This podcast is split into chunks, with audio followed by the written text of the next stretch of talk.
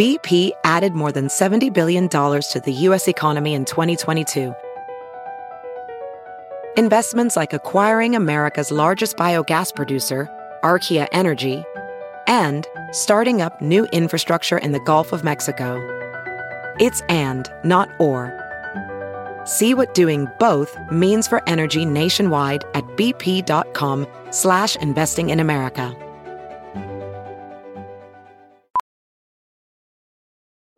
Welding instructor Alex DeClaire knows firsthand how VR training platforms like ForgeFX can help meet the demand for skilled workers. Anywhere you go look, there's going to be a shortage of welders.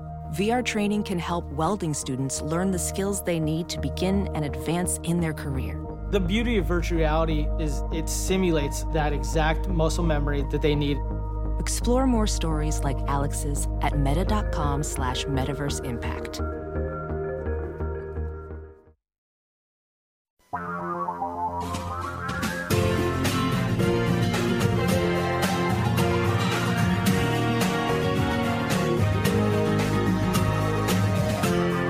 This is the Thom Hartmann Program. And greetings, my friends, patriots, lovers of democracy, truth, and justice, believers in peace, freedom, and the American way. Thom Hartmann here with you. Congressman Adam Schiff, chairman of the House Intelligence Committee, is going to drop by. He's got a new bill, the Equal Health Care for All Act. Want to learn about that? It's going to be fascinating. Stephen Donziger is being sent to prison. Greg Palast is going to drop by to discuss that. And Robert Costa is going to be with us. We're going to do a deep dive into his new book with Bob Woodward, Peril. So it's going to be a, a lot of stuff to talk about today. I want to start with a couple of things. Uh, actually, the first, there's two trials going on right now, two right wing trials going on. The Kyle Rittenhouse trial, where the prosecution and the judge are now saying, uh, you can't really uh, claim that these people who Kyle Rittenhouse killed are victims. We have to refer to them as looters. Um, this is getting bizarre. And then over in the Charlottesville trial, the Unite the Right trial, the, they're asking jurors, Richard Spencer, you know, the Nazi, the right wing Nazi, who's acting as his own defense lawyer, is asking jurors if they're listening to the Thom Hartmann program. And if so, they're being struck off the jury roll. I mean, it's just totally, totally weird. And, you know, this, this is pretty alarming. This is over at Daily Kos. The headline, this is by David Neiwert. I'm not sure how he pronounces it. It's, the headline is Charlottesville jury selection shows how deeply the right wing smear of Antifa has penetrated. And this is the jury selection process. He writes, David writes, uh, defendants uh, Richard Spencer and Chris Cantwell who claimed that there was not a balanced perception of Antifa. So you know they're pitching this to the ju- to the judge as you know allowing or not allowing particular questions to potential jurors. This one prospective juror, number 220, was questioned about his politics because he reads Daily Kos, and he was also asked about listening to this program, the Thom Hartmann radio program. And Cantwell then asks Moon, the, the judge, to strike the juror, saying he has extreme views. And uh, Spencer, uh, Richard Spencer, chimes in and says, uh, The idea that he's a Daily Kos reader and watches the Thom Hartmann program and hasn't heard of Richard Spencer is incredible. I think he's lying to get on the jury. Well, that's interesting. So if somebody watches this program on Free Speech TV or YouTube or Twitter or whatever, or listens to it on SiriusXM or radio stations across the country, you know, or on their smart speakers via tune in and whatnot, then then they're not eligible to serve on a jury? Really? That's how crazy it's gotten? So, you know, number one. Number two, speaking of juries, there's another trial going on in Wisconsin, the murder trial for Kyle Rittenhouse, this kid who brought a, an AR-15 to up to to uh, Kenosha to, to Wisconsin to uh, to kill a couple of yeah, and he killed you know two people and nearly killed a third, but blew a big piece of this guy's arm away. And the judge in this case, this is absolutely astonishing. The judge in this case has ruled that the prosecution, you know, they're trying to put Rittenhouse in jail for murder, that the prosecution cannot call the people that Rittenhouse killed the victims of his actions. The judge says this is ex- these are his exact words. If more than one of them were engaged in arson, riot, and looting, I'm not going to tell the defense that you can't call them that. In other words, the defense will say, you know, these looters, these arsonists, these rioters, rather than these victims. And, and then the prosecution would like to call them victims, and the, and the judge says the word victim is a loaded, loaded word. Alleged victim is a cousin to it. So if I'm reading this right, and I might be wrong, I certainly wasn't there, but it sounds like they're going to put the people who died on trial. I mean, this is an old strategy, right? It's been used against rape victims forever is put the victim on trial. Oh, these people he shot, they were looters, they were arsonists, they were Antifa, they were terrible people, they deserve to die. And then the jury is like sympathetic and they're like, oh, well, you know, maybe you did a good job of, you know, kind of cleaning up the, the streets. This program and my positions, I mean, what they're doing is essentially characterizing my positions as being the, the radical left and Antifa and all this stuff. Well, yeah, I'm, I'm opposed to fascism as was my dad. You know, he, right out of high school, joined the Army to go fight the fascists in World War II. I don't see that as an indictment. And pretty much every position that I hold, I, I don't think is something that is held by only a minority of people on the far left.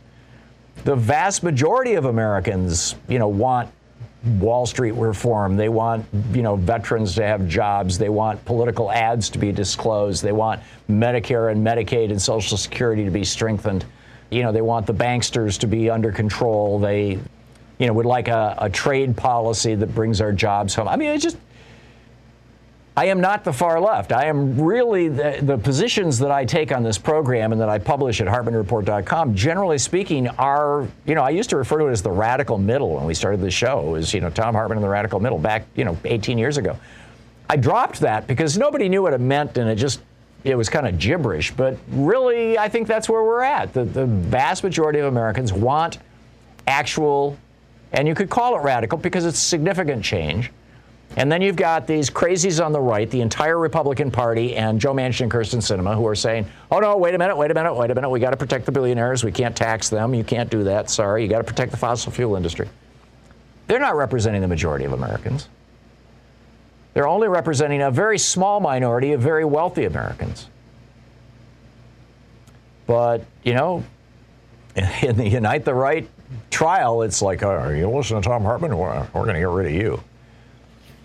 So keep an eye on these things. I, I think both these trials are going to produce some really fascinating outcomes. So, Glenn in San Diego, California. Hey, Glenn, what's on your mind today?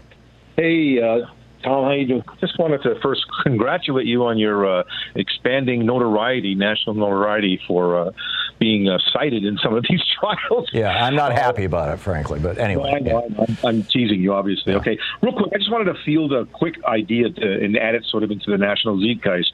What do you think would happen if uh, legislation were passed with two main purposes? Okay, and hopefully this will be looked at as a elegantly simple alternative solution to conventional solutions of finance reform, political finance reform. The first thing would be make all political advertising of any kind, regardless of platform, free of charge. Okay. Number two, make all advertising again by, by, legislation make it mandatory that it's truthful and that if it isn't make the people that are making the money off the advertising which would be tv stations radio stations uh, whatever internet platforms and right. then uh, make them responsible and give them huge fines for failure to do so. The facial problems with both of those, first of all, telling radio and television stations that they had to carry advertising without significantly limiting it is, is I think, an inappropriate government interference in private commerce. And certainly that would be the pushback to it. And then, secondly, saying that radio and television stations had to determine what's true you know, again, we've got so many gray areas where my truth is is your not truth kind of thing.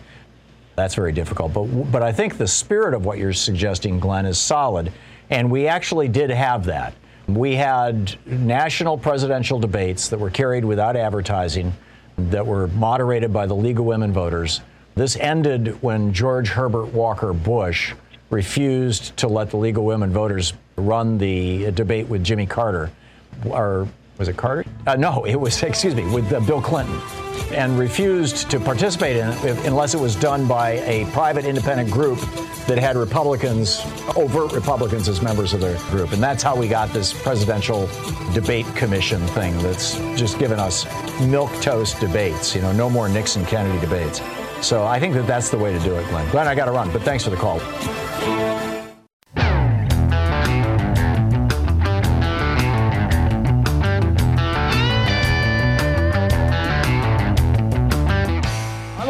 Us is Robert Costa, the national political reporter with the Washington Post and co author of the book Peril with Bob Woodward.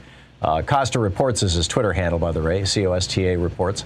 And uh, Bob, welcome to the program. This is an absolutely extraordinary deep dive. And before I get into any, you know, specific questions about it, uh, you, you, you characterize the events of January 6th as a national security emergency that was felt globally. A, you want to expand on that? And B, are there any particular points about this book that you want to make right up front? The rest of the world is watching what happens on January 6th. Allies and adversaries, China, Iran, North Korea, they're all watching this domestic political crisis and insurrection at the Capitol. And they're wondering is the United States stable? Is this great democracy in modern history going to have a peaceful transition of power. And this alarm abroad is captured in a phone call between General Li, the head of the People's Liberation Army in China, and General Mark Milley, the senior military officer, two days after the insurrection, where Li ponders the question uh, Is the U.S. collapsing? Milley reassures him it is not, and the U.S. is going to hold it together. He says democracy can be sloppy sometimes. But this reporting is revealing of how January 6th was not just about an insurrection in Washington. It was about uh, the spark of instability and chaos that it created across the world. Well, and, and, and you guys, uh, I believe, were the first to reveal that, that phone conversation. It was wildly mi- mischaracterized in the media as, you know, Milley essentially begging the Chinese not to attack us or exploit this or something like that, when um, it was kind of the other way around, was it not? Our book makes it very clear that Milley was working within his duty, within the procedures of his office, to try to make sure that something crazy didn't happen. Yeah. He has the Speaker of the House calling him saying Trump's unhinged. And he believes Trump's behavior has deteriorated to the point where, even though he's not a psychiatrist, he has to make a snap judgment that Trump seems to be in serious mental decline in his assessment. So he wants to protect the procedures around nuclear weapons and military strikes. It, would it be accurate to say that there were really two January 6th insurrections? One was the legal effort that uh, I believe your book lays out. John Eastman was the you know the author of this memo uh, that uh, to, to basically re- recreate. Uh, in fact, back in March of 2020, I, I wrote an op-ed uh, for Salon that was uh, you know, laid out what happened in the election of 1876. You know, when when Sam Tilden won the majority of the electoral college votes and won the majority of the national popular vote, but because three southern states and Oregon. Uh, three southern states that were occupied by the Union Army and Oregon, which was occupied at the time by the Ku Klux Klan, uh, submitted two sets of electors to Washington, D.C. Um, there were they they basically didn't hit that 50% threshold with either one of the candidates, and therefore it got thrown to the House of Representatives. Uh, there's a whole long story there about how the House, you know, uh, came up with a compromise to stab black people in the back and end Reconstruction, and and uh, therefore we ended up with Rutherford Hayes as president, even though he lost the majority vote, the popular vote, and he lost the Electoral College vote. But you know, I was saying this is this is their game plan, and it turns out it was actually was their game plan, and and so, really, there were that that there was a legal coup attempt. Um, you know that that ultimately might have even gone to the Supreme Court for ratification, like in 2000. Or and there was also when that failed, when when Pence backed out of that, there was also this. Okay, let's bring in the riot. Uh, eh, eh, what do you think about that? You are spot on, because right now we have the Department of Justice investigating and prosecuting hundreds of people who were involved with the violence at the Capitol. But there's another element to the insurrection, as you said, and our book details this.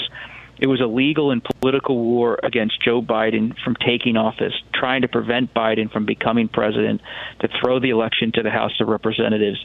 And in John Eastman's memo, two pages, six parts, which we revealed for the first time, you see the plan. Pence to walk away from the lectern, say Biden doesn't have the necessary 270 electors, bring it to the House where the House Republicans, due to the Constitution, uh, can elect him by delegation vote. And this was the plan, and Trump exerted pressure across the board, not just on Pence, but on DOJ, lawmakers, individual state officials, to try to make this happen. It didn't happen at the end of the day because they didn't have alternate slates of electors. The Electoral Count Act in the late 19th century does provide for a possibility of dueling electors to be presented even after the Electoral College vote. This has only happened once in recent history in 1960, uh, in early 1961 with Hawaii. Say Nixon won, not Kennedy. We haven't seen it since in any real way, a significant way. But this is what they wanted for Republican legislatures across the country to promote new slates. Uh, and, and the real question for democracy moving forward is could it happen next time? Yeah, well, and, and that's the, the gist of so many of these laws. It seems to me like the, the coverage on this, and even the coverage on your book, has been so skewed toward the sensational and the and the and the stuff that you can get good B-roll of people beating up cops at the Capitol building with, rather than pointing out that you've got 33 laws that have been passed in in uh, uh, 19 states, if I'm, if my recollection is correct, that uh, many of which assert that no longer is the Electoral College vote going to be determined by how the citizens of this state voted. The electoral uh, vote that we send to Washington D.C. is going to be t- determined by by the uh, state legislature, which is entirely Republican controlled. In other words, they, it seems to me like they're setting up of the two parts of the January 6th. Everyone's sitting around talking about, oh my God, what happens in 2024 if they storm the Capitol again and try to kill, you know, the Speaker of the House again? But the real question is, what happens if in 2024 you get, you know, 10 or 12 states that are sending in, you know, two sets of electors to Washington, D.C., and it gets thrown into the House of Representatives. And the House, you know, 26 Republican states say, yeah, the Republican won, even though the Republican lost in a landslide. And then the Supreme Court says, well, that's what the Constitution says. You know, dust their hands off and walk away. And as an author, you don't want to ever complain. But you're right that a lot of the stuff in the book is being missed. One thing that's being missed, to your point, is at the end of the book, James Clyburn, the House Majority Whip, is fuming in the spring of 2021 privately, bringing Manchin to his office, saying, You have to break the filibuster on voting rights. The Republicans are on the march in the states. Law after law is being changed. Republicans and Bannon acolytes are being promoted to election positions in states and municipalities. And at the end, Clyburn confumes almost in a shout democracy is on fire, and nothing's being done, in his view, at the federal level, while Republicans are busy every day in all of these states being better positioned for 2022 and 2024. In, in, uh, as a reporter and, and in, in a way a, a historian here, uh, Robert Costa, you, you, know, you did a deep dive into this, but I, I know you're familiar with the larger picture of American history. Um, have we I don't recall in my lifetime, certainly. Um, uh, you know, obviously you've got the precedent of the Civil War, but have we ever had a, a, time when one of the major political, outside of the Civil War, when one of the major political parties basically said, we just don't believe in democracy anymore. We are going to use um, the rule of law, as it were. We're going to use the structural weaknesses of the system. We're going to use the loopholes we can find to gain and hold power in defiance of the majority of Americans? You have a Republican Party that this week is revealing itself is still very much in the thrall of Trump. McConnell can't stand Trump. We report in the book he calls him a fading brand, an off the track thoroughbred. Yet what did McConnell do this week? He endorsed, endorsed Herschel Walker in the Georgia Republican Senate primary race. That's the Trump favorite. He doesn't. He knows as much as anyone that Herschel Walker is very Trumpy, very close to Trump, has said some incendiary things in the past. But McConnell, like so many others, are pulled along in the riptide and make the decision to stay in that riptide with Trump for a variety of reasons we could get into. But this is a party uh, that is not in any way tempering what's happening in the states when it comes to voting rights, if, if, at, if at all they're looking away or actively stoking the effort. Yeah, you have uh, more than 200 interviews that, that uh, you and Bob Woodward conducted that became the, the, the skeleton of this book. Um, uh, and some of them are absolutely fascinating. Uh, Paul Ryan, uh, you would think, represents the old Republican Party. Uh, or you know, kind of the Bob Dole Republican Party, may arguably, maybe. tell us about his conversations with Donald Trump. Ryan is part of the old guard, even though he's kind of a younger guy. And when he comes in, he, he wants to try to get who this person is because he and Trump had clashed during the Access Hollywood uh, episode in October of 2016.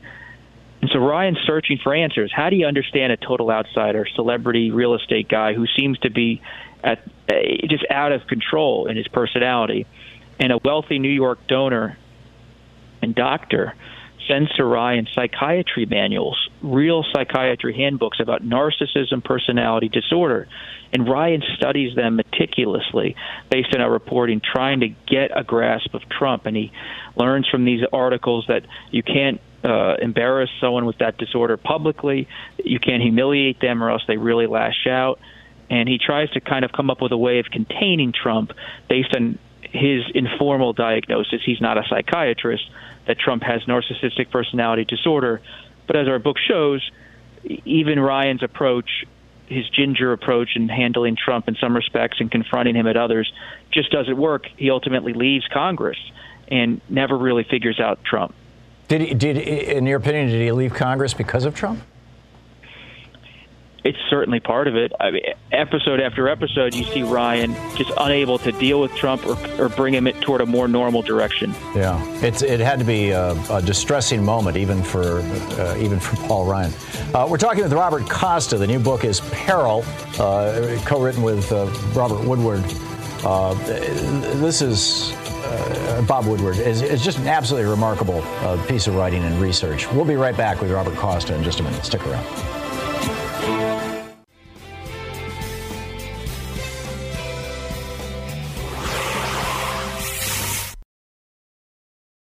Quick math the less your business spends on operations, on multiple systems, on delivering your product or service, the more margin you have and the more money you keep. NetSuite is the number one cloud financial system, bringing accounting, financial management, inventory, HR into one platform and one source of truth. With NetSuite, you reduce IT costs because NetSuite lives in the cloud with no hardware required, accessible from anywhere. You cut the cost of maintaining multiple systems because you've got one unified business management suite. You improve efficiency by bringing all your major business processes into one platform, slashing manual tasks and errors. Over 37,000 companies have already made the move. So do the math. See how you'll profit with NetSuite. Now through April 15th, NetSuite is offering a one-of-a-kind flexible financing program. Just head over to netsuite.com slash Hartmann with two N's. netsuite.com slash Hartmann. That's netsuite.com slash Hartmann. Welding instructor Alex DeClaire knows VR training platforms like Forge FX help students master their skills. There's a big learning curve with welding. Virtual reality simulates that exact muscle memory that they need. Learn more at meta.com slash metaverse impact.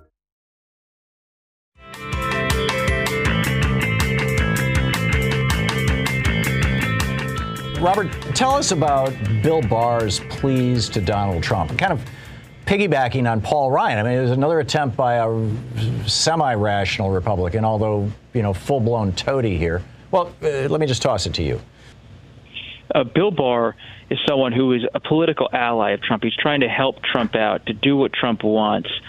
Uh, but even Barr at the end is, is pushed to the brink, and he can't really get Trump to contain himself or to move in a in a more just even tempered direction. He has a confrontation with Trump in April of 2020, and he says to Trump in a private meeting, You are an effing A, and you got to stop being that. Voters think you're one, and you think you are an effing genius. And Barr's message is Trump is so egotistical at that moment in the campaign, so self confident that he can overwhelm any problem, any crisis with his personality and his support among Republican base voters. Barr warns him, you're going to lose. You're going to lose. You really risk losing if you keep approaching everything in this bombastic, swaggering way instead of trying to talk up uh, a more sensible approach in the pandemic and other fronts. But the Barr story in peril is like so many other Republican stories in peril. People have their opinions, but ultimately Trump does what he wants, doesn't really listen, is all about protecting Trump, staying in power. I realize you don't get into this in the book, but I'm, I'm curious your thoughts of parallels between Trump and other historical figures who rose up within democratic societies, took them over, and ultimately devastated them over the short term. I am thinking Mussolini, Franco, you know, obviously Hitler, but that comparison is uh, sometimes considered over the top. Pinochet. Do you see parallels? As a reporter, you see someone who, at the end of the day, becomes very comfortable with power. Mm-hmm. I've covered Trump for 10 years. I've interviewed him for a long time. And when he came into the presidency in 2017, it was advisors like Gary Cohn, his economic advisor, stealing documents off of his desk. That was the opening scene of Woodward's first book, mm-hmm. Fear on Trump. And you see Trump in the beginning, this outsider who Paul Ryan and so many others thinking they can kind of nudge in a, a certain direction to guide along. But by the end, uh, and you can make the historical comparison. I won't. You see someone who is fully consumed with the presidency, wanting to stay in it, and knows the buttons to push in a way he did not in 2017, and and, and that really tested American democracy in those final days. From your reporting. Do you think that that was primarily motivated by his just love of power, or was how much of that motivation was that being president kept him from being prosecuted as his past was coming visible? I can't read his mind, but I, I hesitate to just attribute things to ego or branding or narcissism. As a reporter, you got to follow what people do. And Trump pushed everybody around the DOJ, state officials, Pence. He was calling into the Willard War Room on January 5th on the eve of the insurrection. Those scenes from the book have been included in the documents used by the January 6th committee. This was all very real, very serious. Yeah, there you go. We're talking with uh, Robert Costa. The new book is Peril. So we have a new video up over at thomhartmann.com. It's about 18 U.S. Code 2384 which is a law that was published back in 19, or put on the books on June 25th, 1948. It was updated in 1956. And it's very, very straightforward. It says if two or more persons in any state or territory or in any place subject to the jurisdiction of the United States conspire to overthrow, put down, or destroy by force the government of the United States, or to levy war against them, or to oppose by force the authority thereof, or by force to prevent, hinder, or delay the execution of any law of the United States, or by force to seize, take, or possess any property of the United States, they shall be fined under this title or imprisoned for not more than 20 years or both.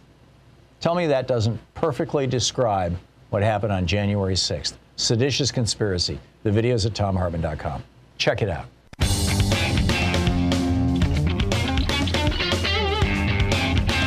We're talking with Robert Costa about his new book with Bob Woodward, uh, Peril. And Robert, we had Defense Secretary Mark Esper. You cite his thoughts about the Insurrection Act. Can you tell us, tell our listeners, you know, what, what is the Insurrection Act and what was this conflict that Esper was weighing in on? Esper is confirmed by the Senate. He's Secretary of Defense in the summer, and he's trying to prevent Trump from bringing the 82nd Airborne into Washington, D.C. Uh, they're they're stationed. This is the most lethal force in the military over at Andrews Air Force Base in Maryland.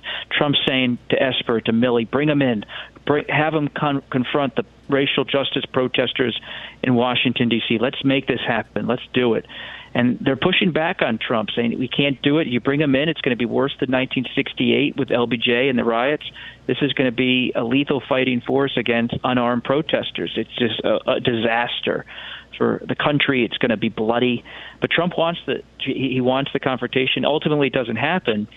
But you see Esper fired days after the election, on November 9th, uh, 2020, and that's when Gina Haspel, the CIA director, confides privately after Esper's fired. If Esper's gone, who's one of the bulwarks against Trump from really doing stuff like calling in the 82nd Airborne, what else is possible? What's going to happen? and she worries privately that the U.S. could be on the brink of a right wing coup. This this is the, the, the one thing that I keep getting throughout your book is how close we came. Um, how would you describe that, and and how diminished or amplified is that peril right now? The peril stretches across the national security front with China. Uh, we, we have all these scenes in our book with China, but the China story continues with its hypersonic weapon. Uh, Milley and others are watching that very closely. What is China doing, uh, flexing its muscle like this? Does it have to do with a possible action against Taiwan? The U.S. is on edge, so are our U.S. allies abroad about China. It's not only an economic superpower now, but it's a military one, and it, it and it has a lot of different dynamics at play in the South China Sea. It's a hair-trigger environment that you have to watch every day, every second, if you're at the highest ranks of the U.S. military. So that peril certainly remains. And on the domestic front, the January 6th committee trying to get answers and accountability for an insurrection is stymied at almost every front. Uh, there's no John Dean yet stepping forward and saying, I was inside and there were criminal acts. There's just a lot of hedging. There's a lot of uh, people blocking documents. Trump has sued the National Archives to block documents and assert executive privilege. So on the foreign front, we've just discussed it, but on the domestic front, so many unanswered questions about an insurrection that rattled American democracy, and that's certainly perilous. Yeah, you, you write about Kevin McCarthy. My my sense of Kevin McCarthy has always been that he's way out of his league. That he's he's, you know, I don't mean to sound uh, snarky, but you know, not the brightest bulb on the tree. Um, tell us about your your reporting on Kevin McCarthy.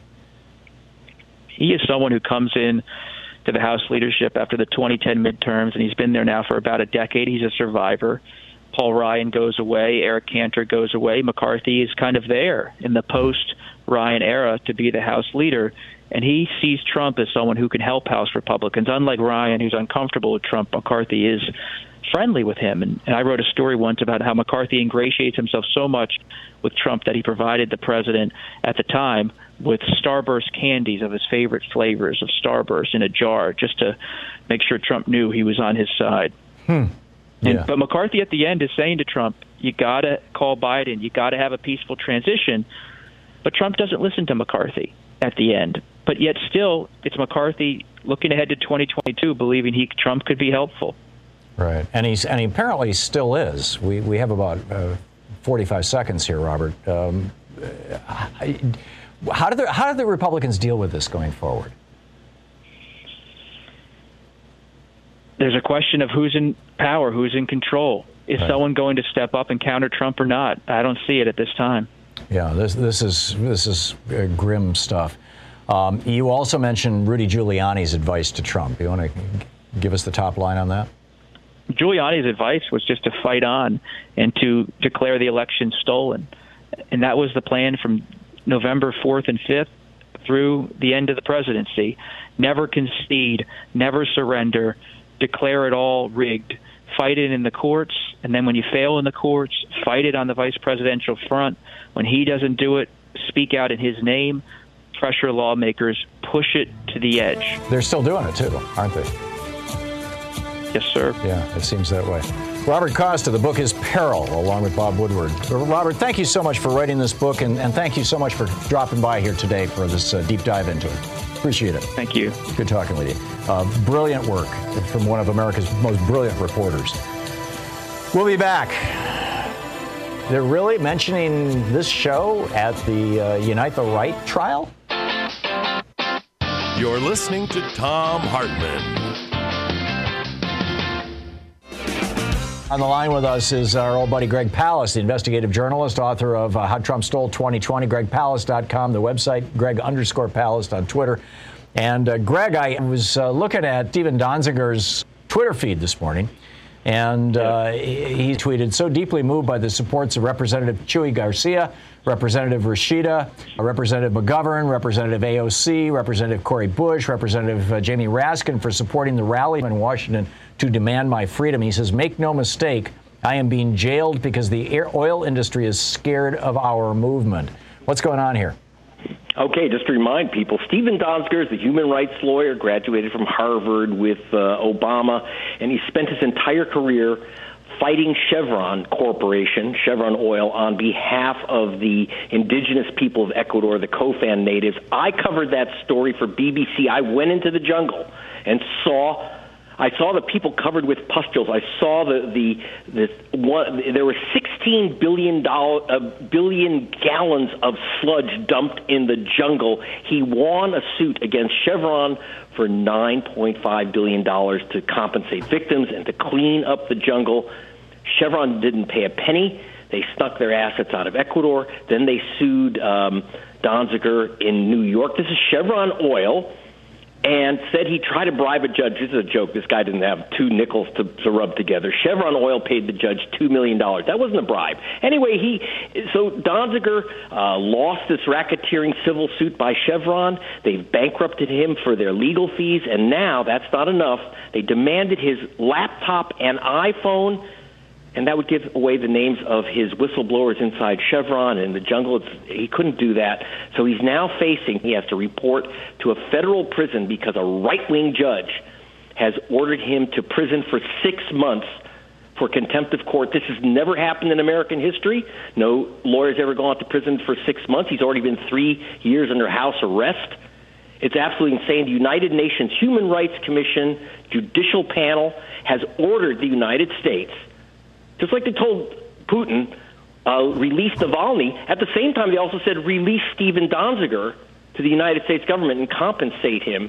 Wow. This is insane, and I'm I'm worried that it's not just six months, but that at the end of six months they'll say, "Don't give us the computer." It's another six months and another six months. All right, because um, he's defying the judge. international outrage. Hmm? Because he's defying the, the, the judge, essentially. Yes, of course. The, the judge. There's already been a um, a uh, massive uh, complaint filed, uh, not only by uh, the, the most uh, the the number one professor expert on judicial misconduct from Harvard University, where this case is taught as a casebook example at Harvard of of judicial misconduct. He's filed with courts to remove the judge and he's been joined by bar associations from around the world, from the Vietnamese Bar Association, uh, the Israeli Bar Association have, have all demanded removal of the judge and releasing Donziger. And keep in mind that the, that the, even the Trump administration wouldn't prosecute Donziger. So the judge, are you ready for this? Hired a former uh, Chevron lawyer to prosecute, be a private prosecutor against Donziger. This is, makes the first corporate prosecution in American history. Uh, the you know, uh, and also let's you know, Senators Whitehouse and Sanders and others have called for Donziger's release. Uh, you know, it's time for Merrick Garland to step to step in and. Um, restore justice. Is the main now message here, Greg, that, that uh, Chevron appears to be trying to send, uh, you know, cost us money and we will mess with your life in a way that you can't imagine? Absolute total destruction. And I will admit that I got caught up in this because I covered the story for BBC and went to the jungle. And uh, what Chevron was unhappy with, I showed a uh, document that said that they had literally, it was from the president of, of, uh, of Texaco unit of Chevron, who said remove and destroy all documents about dumping sludge. Removing and destroy remove and destroy were his words. I'm quoting it. And so they try to get me fired from BBC. They want to make examples of any journalist, but especially any lawyer like Donziger. He won 9.5 million billion dollars from them. They're not going to let that stand. This is this is the oil companies are doing like a KGB hit. They want to make sure that you see the bleeding body on the sidewalk. Yeah, well, it's how the mob used to do it. Yeah, I get it. Greg, you also uh, you did some some brilliant reporting for uh, Rolling Stone, as I recall, about January 6th, and you, you said that yeah. you, you've got some new information on that. Lay that on us.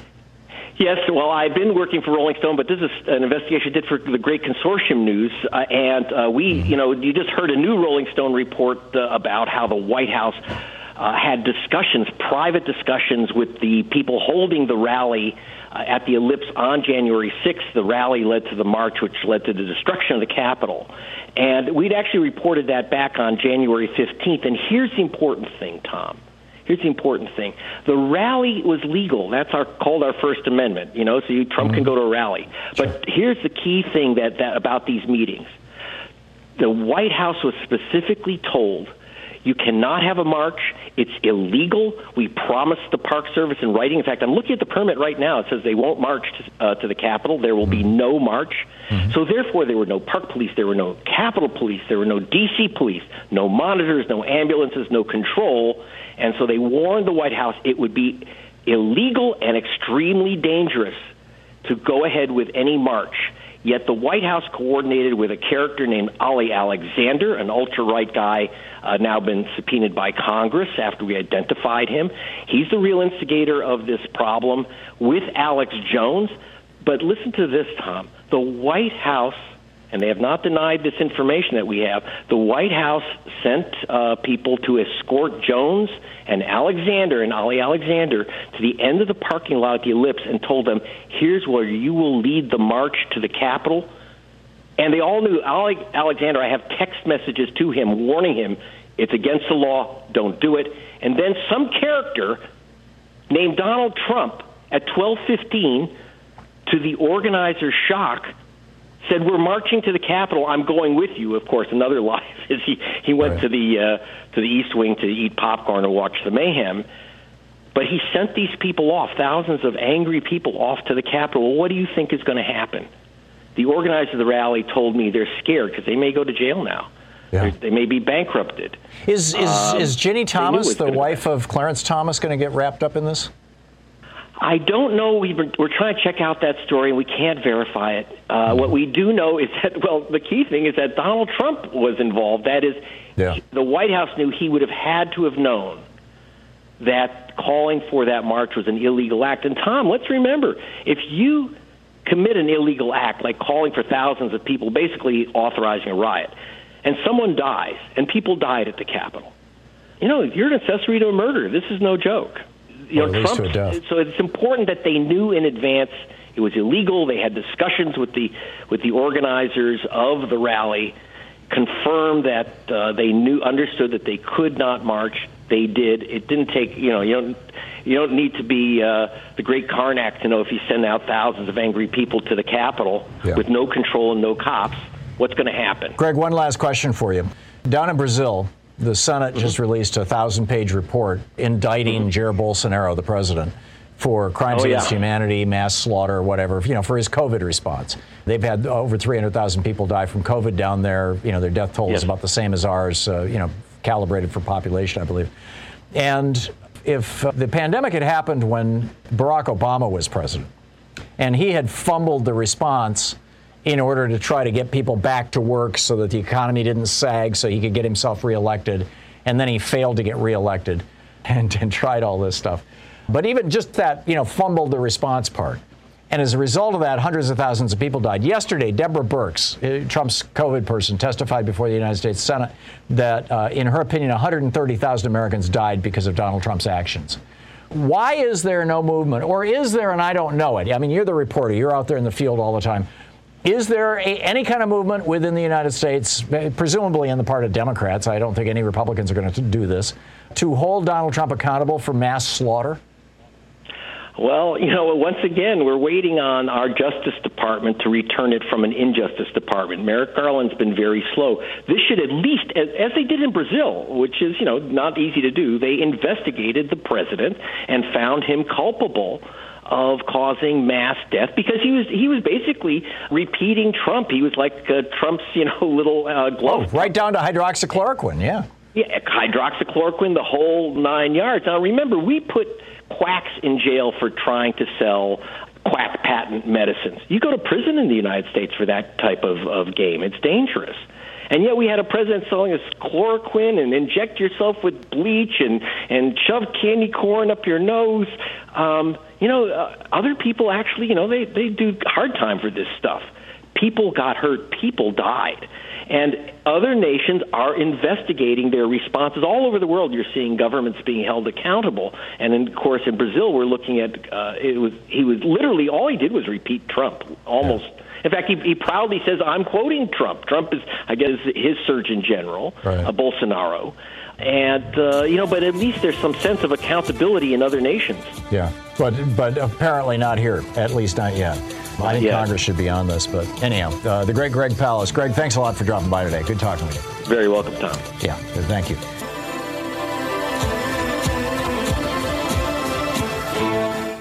It's the Thom Hartmann program, speaking the truths the multinational corporations we'd really rather you didn't know all about.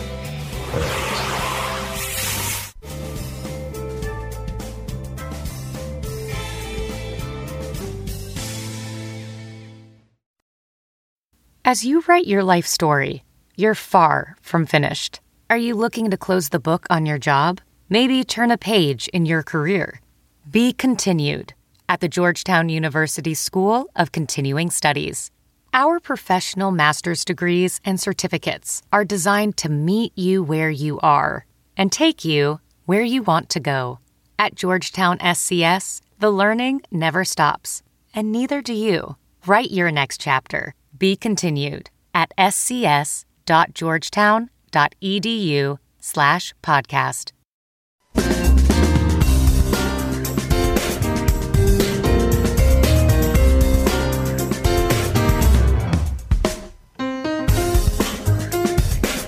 Congressman Adam Schiff is on the line with us. He represents the 28th District of California as the chairman of the House Intelligence Committee. Schiff, the website, Rep. Adam Schiff on Twitter. Congressman, welcome to the program. I understand you have this Equal Health Care for All Act uh, that, that uh, is kind of at the top of your mind right now. Tell us about this.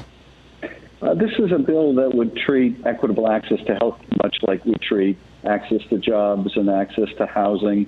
It would define equitable care. It would create a new Office of uh, Equity and Civil Rights within the Department of Health and Human Services uh, and provide a right of action uh, when people don't get equitable care. It's you know a sad but tragic and not surprising fact that people showing up at a hospital or clinic uh, don't get the same care, often based on the color of their skin or their sexual orientation or other factors. And we want to make sure that we attack that problem, which has been laid so bare by the pandemic. Are you going to attach this to this reconciliation bill? Is this something you're proposing to be part of this larger legislation? And what are your thoughts on where that reconciliation bill is at now that Joe Manchin has come out and said, no, nah, billionaire tax, I don't think so? I would love to make it part of reconciliation, but, but that is not the plan. We are introducing this, have introduced this as a standalone bill. Uh, we've been working on it really for about a year now mm-hmm. to get the input of the Department of Justice and the Department of Health and Human Services the provider community. We have the support of NAACP and the National Urban League and others. So uh, I think we'll um, really help attack problems with systemic racism within the healthcare system. Uh, in terms of where we are on reconciliation, I think we're going to the Rules Committee, which means that we're going to be taking up a rule. Some things to be worked out, uh, but a lot of the contents of the bill have been resolved, and, and a lot of the focus, as you say, is on the pay fors I'm glad to see that a alternate minimum tax for corporations is going to be included. It sounds like that's now a consensus item, and it really should be. There's no reason why some of America's most successful companies uh, should pay little or no tax. But the other pay-fors, like the billionaires tax, are still a bit in question. Yeah. You're on the January 6th uh, commission, or on the, the House Select Committee that's investigating uh, January 6th. And it seems like there, uh, actually, we were talking with Robert Costa earlier on the program, and, and he was pointing out that there were really two attacks on the United States on January 6th. One was done by guys in suits, uh, by and large, which was this effort to replicate the 1876 election, where Sam Tilden actually won the popular vote and won the Electoral College vote, but Rutherford Hayes ended up the president because the because you had three southern states plus Oregon that uh, submitted dual sets of Electoral College ballots, and so they didn't hit that 50% threshold, and so it got thrown into the House of Representatives, and and you know worked out that deal to destroy Reconstruction, and uh, I, you know, I, in fact, I wrote a piece for Salon back in March of 2020 saying this is exactly what they're going to do, and and sure enough, it was what they did. So you've got that attack, and then you've got the physical attack on the building itself, which seems like it was Trump's Plan B if Pence wouldn't go along with Plan A of you know re- repeating 1876. Is your committee splitting these apart? How entangled are these?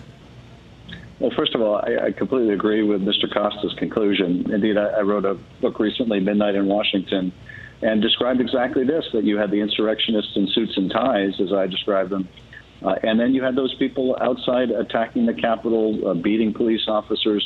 trying to use physical force to stop the proceedings. And uh, you know, as the days went on after that bloody insurrection, you know, my anger grew. Uh, you know, most uh, specifically at those insurrectionists in suits and ties, who even after that bloody assault were back on the House floor later that night, still trying to overturn the election.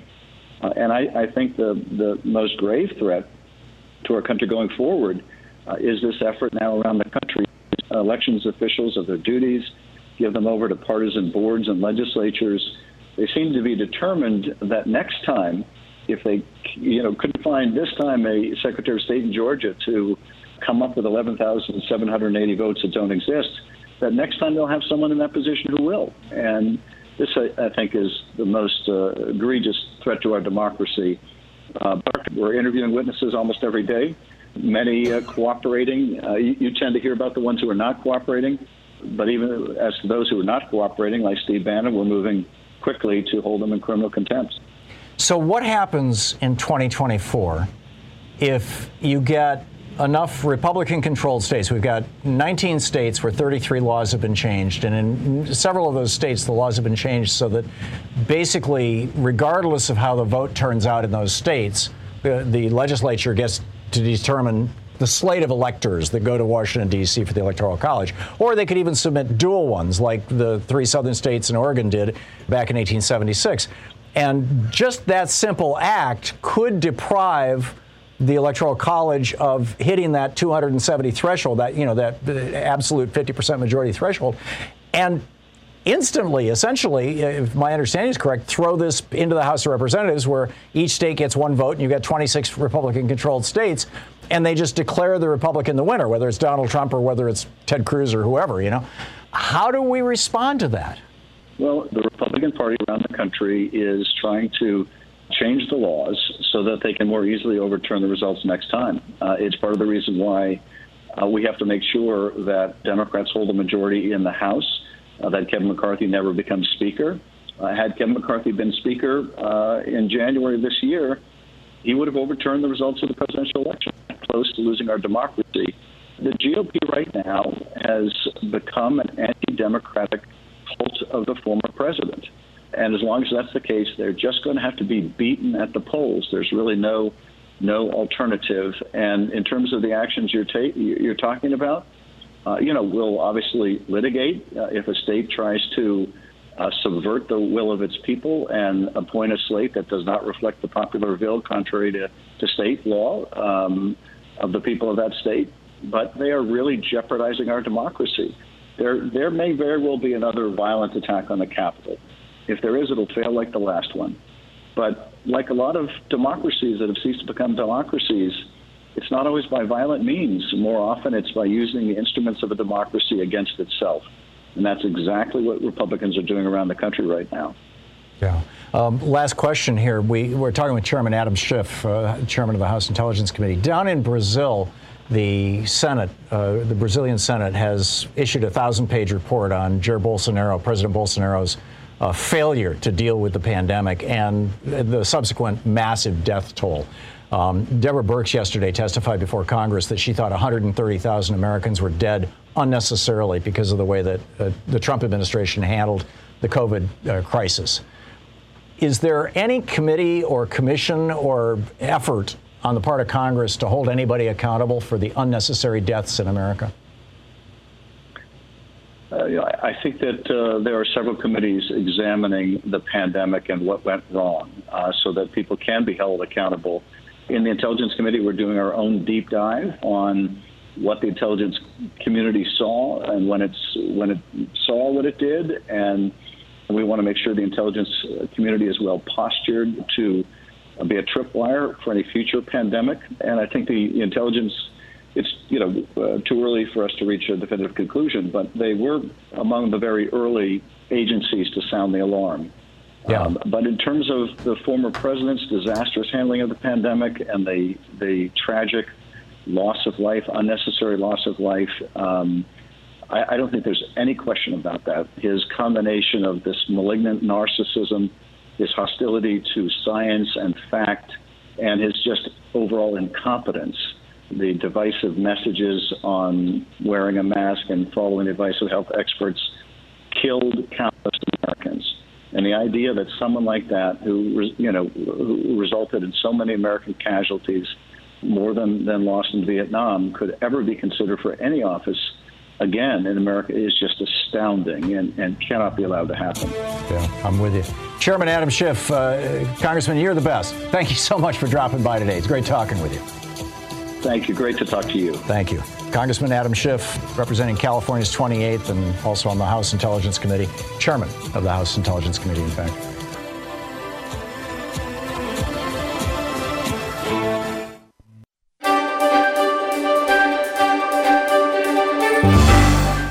Our book today in the Thom Hartmann Book Club is Crusaders The Epic History of the Wars for the Holy Lands by New York Times bestselling author Dan Jones. Uh, this is from chapter one. It begins the book The Count and the Imam. Count Roger of Sicily lifted his leg and farted. By the truth of my religion, he exclaimed, there is more use in that than in what you are here to say. His advisers stood chastened and a little perplexed. The Count before them was in his late 40s and salted to his bones with the experience of military campaigning in southern Italy and the islands of the central Mediterranean. As a young warrior, he had been described by one flatterer as tall and well made, a most fluent speaker, shrewd in counsel, far sighted in the planning of things to be done, cheerful and pleasant to everyone. In middle age, he had hardened somewhat and was not one to waste his words on fools. The plan the advisers had recommended had seemed like a good one, as courtiers' plans very often do before they are shredded by the critiques of short tempered potentates. Not far across the sea from Sicily, roughly 75 miles at the closest point, lay the remains of what had in ancient times been called Carthage, afterward the Roman province of Africa, and now in the 11th century, Ifriqiya. Its cities, including the capital Mahdia on the coast, and Kairouan Island, where a vast mosque and school had for many generations been frequented by the greatest philosophers and natural scientists in North Africa, were under the shaky command of a crumbling dynasty of Berber Muslims known as the Zirids. The countryside was controlled by various Arab Bedouin tribes sent from Egypt to drive the Zirids out. Political stability was collapsing. Here lay warm and fertile farmlands. There sat prosperous port towns, all ripe for the taking. Roger's counselors thought so, and they had therefore recommended to their testy overlord the proposal of a cousin whom one source names only as Baldwin. This Baldwin had come into possession of a great army of Christian soldiers and was casting around for somewhere godless to conquer. He had asked Roger's blessing to come to Sicily and use it as a launch pad for an invasion of Ifriqiya, I shall be a neighbor of yours, he had explained, as though this were good news. But Roger of Sicily was not feeling neighborly. Ifriqiya was undoubtedly ruled by various followers of Islam, he said, but those infidels happened to be sworn partners of the Sicilians in agreements that kept the peace and allowed for a rich exchange of goods in the island's markets and ports. The last thing he wanted, he ranted to his gathered minions, was a cousin imposing on his hospitality waging a reckless war that would disrupt Sicilian trade if it was successful and cost him a lot of money in military support if it failed. Ifriqiya may indeed have been vulnerable, but if anyone was going to exploit that, it was going to be Roger himself. He had spent the last two and a half decades, almost his entire adult life, carving out his rule in the region, and it would have been a limp end indeed if he were now to put it at risk in pursuit of some harebrained scheme cooked up by a kinsman who had never troubled the soil of the island with his sweat. If this Baldwin wanted to fight Muslims, said Roger, he would have to find a different part of the Mediterranean in which to go about his business. There were plenty of places he could name that would be preferable to Sicily's backyard. He summoned Baldwin's personal envoy to his presence and informed him of his decisions. If his master was really serious, he said, then the best way to proceed is to conquer Jerusalem. That is how it all began. Roger, Count of Sicily, was 11th century Europe's ultimate self made man. He was born around the year 1040 as the youngest of 12 sons sired by a minor nobleman from Normandy called Tancred of Hauteville. Given the protocols of inheritance, being born even as a second son implied a lifelong burden of fortune hunting rather than easy inheritance. To have 11 brothers ahead of you was a disaster. But by the end of the century, the Normans had begun to conquer their way around Western Europe. They took command of Saxon England in 1066. At the same time, southern Italy fell under their gaze, and opportunities that may have seemed limited for younger sons within Normandy itself, for anyone prepared to travel, opportunity abounded. As a young man, therefore, Roger had left his homeland in what is now northwest France and set out for territory that already called many of his kinsmen and countrymen, the rich but unstable southern Italian regions of Calabria and Apulia. Toe and heel of the Italian boot, Calabria and Apulia were lands where resources were plentiful, authority was contested, and an ambitious young man with a yen for politics and warfare might make his name. Other Normans of the Hauteville clan had already found success here, fighting against the rival superpowers in the region, principally the Byzantine Greeks and Roman popes, both of whom regarded the Normans with suspicion bordering on alarm. The book Crusaders The Epic History of the Wars for the Holy Lands by Dan Jones.